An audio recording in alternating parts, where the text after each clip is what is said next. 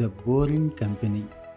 వినటానికి విచిత్రంగా ఉన్న అచ్చ తెలుగులో చెప్పుకోవాలంటే కన్నాలు వేయటానికి ఒక కంపెనీ. కన్నాలంటే దొంగతనాలు కాదండోయ్.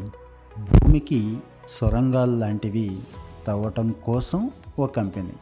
ఇలాంటి పనులకు కూడా ఒక కంపెనీ ఉంటుందా అని మనం నవ్వుకుంటాం కానీ దీన్ని సక్సెస్ చేసి లక్షల కోట్లు సంపాదించే పనిలో ఉన్నాడు ఓ పెద్ద ఆయన ఈ రోజుల్లో ఇప్పుడున్న కాంపిటీషన్కి ఎవడైతే ఇన్నోవేటివ్గా ఆలోచిస్తున్నాడో ఎవడి ఆలోచనలకైతే దమ్ము పదును ఉందో వాడే సక్సెస్ అవుతున్నాడు. అలాంటి ఆలోచనలోంచి వచ్చిందే ది బోరింగ్ కంపెనీ. మరి వరల్డ్ వైడ్ కిక్కిరిసిపోయిన నగరాల్లో ఉన్న ప్రజలు ఎదుర్కొంటున్న ప్రధానమైన సమస్య ట్రాఫిక్.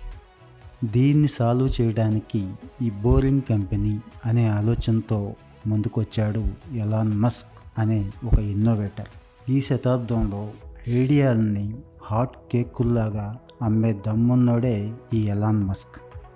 అందుకే ఇతను ఎప్పుడు కూడా అటు ఫోర్బ్స్ లిస్ట్లోనూ ఇటు వరల్డ్ మోస్ట్ ఇన్నోవేటర్స్ లిస్ట్లో కూడా ఉంటూ ఉంటాడు. తన కెరీర్ స్టార్టింగ్లోనే జిప్టు పేపాల్ లాంటి సంస్థల్ని అమ్మేయటం ద్వారా కొన్ని వేల కోట్లు సంపాదించాడు మరి తర్వాత ఈనాటి ప్రపంచానికి ఒక హైబ్రిడ్ ఎలక్ట్రిక్ వెహికల్ టెస్లా రూపంలో పరిచయం చేసింది కూడా ఇతనే. ఇక మనోడి సత్తా ఏంటో తెలుసుకోవాలంటే స్పేస్ ఎక్స్ మంచి ఉదాహరణ. తన టన్నెల్ ప్రాజెక్ట్ కోసం అదేనండి ఈ బోరింగ్ కంపెనీ కోసం గొడాట్ అని చెప్పి ఒక కెనడియన్ మెషిన్ని స్టార్టింగ్లో కొనుగోలు చేశాడు. తర్వాత దాన్ని స్వయంగా మోడిఫై చేసి లైన్ స్టామ్ అని పేరు పెట్టాడు.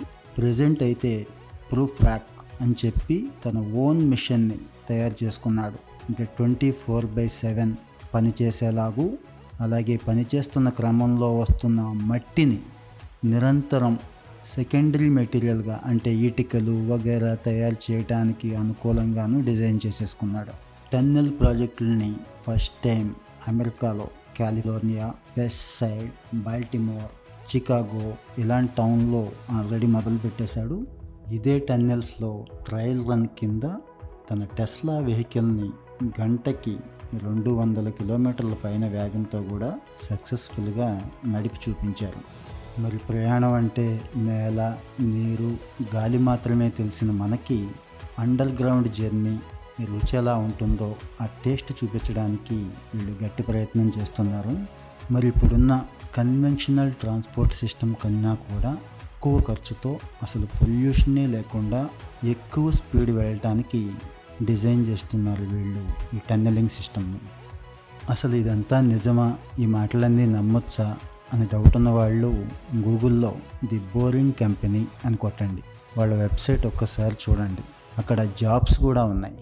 ఎవడైతే ప్యాషన్తో ఇన్నోవేషన్తో పని చేస్తానని ముందుకు వస్తాడో మతం చూడడం రంగు చూడడం దేశం చూడడం ఒక మంచి ప్లేస్ ఇస్తాం మంచి పే ఇస్తాం అని అనౌన్స్ చేసింది. ఇక్కడ సివిల్ ఇంజనీర్ దగ్గర నుంచి అకౌంటెంట్ వరకు కూడా పొజిషన్స్ ఉన్నాయి. కాబట్టి మన ఎవరికైనా కూడా దమ్మంటూ ఉంటే ఒకసారి ట్రై చేసి చూడండి. మీకే తెలుస్తుంది ఇన్నోవేషన్కున్న సక్సెస్ ఏంటి అనేది. All the best.